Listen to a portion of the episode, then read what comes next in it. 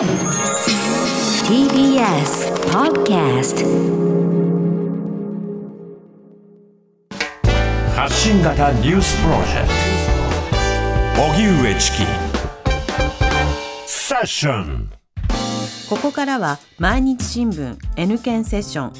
N 検はニュース時事能力検定を略した言葉で新聞やテレビのニュース報道を読み解く時事力をつけるためのビジネスにも役立つ検定です毎週月曜のこの時間はそんなニュース時事能力検定 N 検を目指す方に時事力をつけていただくため一つの時事問題に関するテーマを取り上げ解説とクイズでリスナーの皆さんと学んでいきます。それでは今日取り上げるテーマはこちらです。近年増加傾向にある地方交付税。金子総務大臣と鈴木財務大臣は昨年末の折衝で自治体に配る来年度の地方交付税の総額を18兆1000億円とすることで合意しました。4年連続の増加です。解説は TBS ラジオニュースデスクの中村久人さんです。久人さんよろしくお願いいたします。よろしくお願いします。まずはこの地方交付税とはどういうものなのかから教えてください、はい。まあ、これはね国から地方に交付するまあ、税金というかお金のことなんですけれども、その地方分権という観点からその行政サービスといった地方自治体の仕事にかかるお金っていうのは本来その地域で暮らす住民や企業などから集める税金いわゆる地方税ですね、はい、それで賄うのが理想的なわけですよね、でところが全国的に見ますとこの地方税っていうのは自治体の収入全体の3割から4割程度しかないんですね。で不足分は国から配分されるお金や借金で賄っているということなんですよ。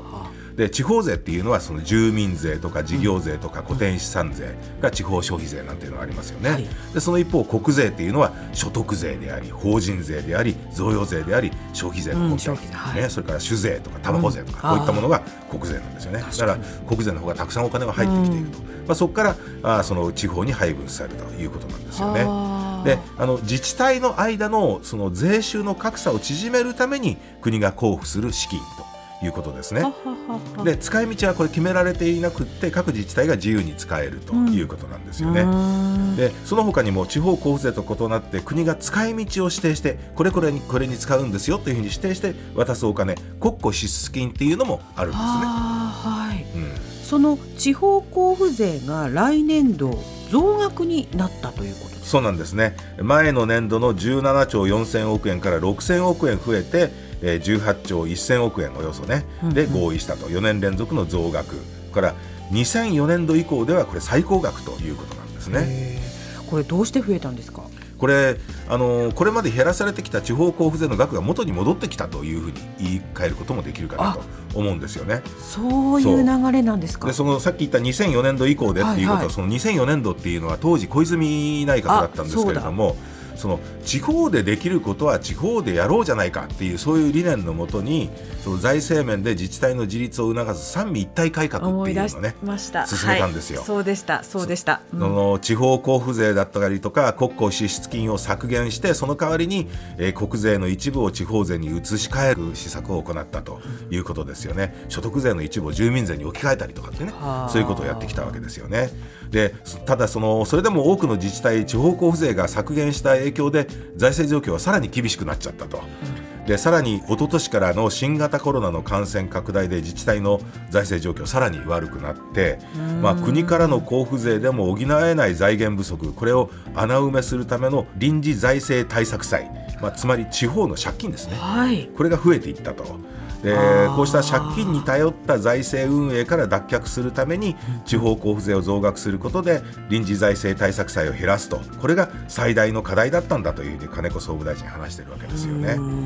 で臨時財政対策債っていうのは実は、えー、今年度5兆5000億円あるんですけれども、うん、まあ、この措置のおかげで来年度は1兆8000億円とおよそ7割の大幅な圧縮が可能というふうに見られているんですよね。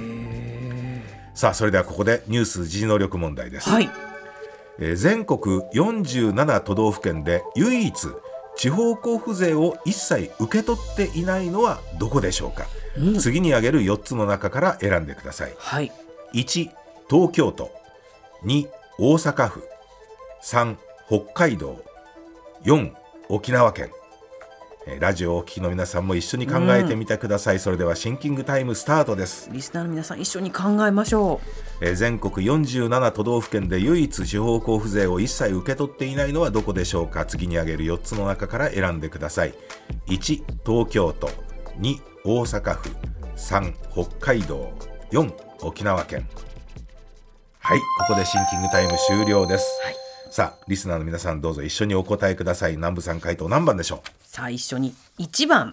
う1番の東京都正解です、うんえー地方交付税を受け取っていないのは、まあ、財源が盤石な東京都だけですね。受け取らなくてもやっていけるってことですからね。その他の46道府県いずれも地方交付税を受け取っていると、うんうんうんまあ、もっともねあの市町村レベルで言うと、うん。例えばその原発が立地されているところとか、はいはい。大企業の城下町などでは受け取っていないところもあるんですよね。そうなんですか。ええ。だから市町村レベルでもお金持ちのところはああったりするとかうんうんうん受け取ってないと、ただだけども都道府県では東京都だけということなんですよね。まあ、つまりはその人口が多くて、はいえー財源が豊かな東京などの都市部と過疎の進む地方との間で税金収入に大きな開きがあると、まあ、こういうことも問題視されているわけですよね。でまあ、こうした中で、はい。都市と地方の税収の格差是正を目的として制度化されたのがふるさと納税と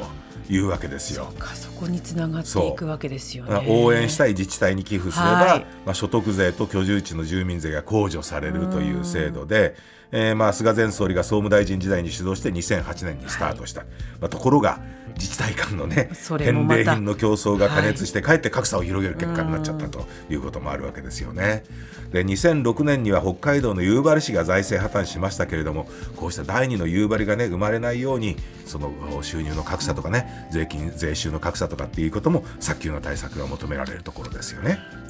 久人さんありがとうございました。来週もよろしくお願いいたします,、はいます。さあここでプレゼントのお知らせですニュース時事能力検定の公式テキスト発展編を5名の方にプレゼントします。おはがきの方宛先は郵便番号 107-8066TBS ラジオ荻上チキセッション。ニュース検定公式テキストプレゼントの係までです。メールの方は ss954-tbs.co.jp で受け付けています。あなたのおところお名前お電話番号をお忘れなく。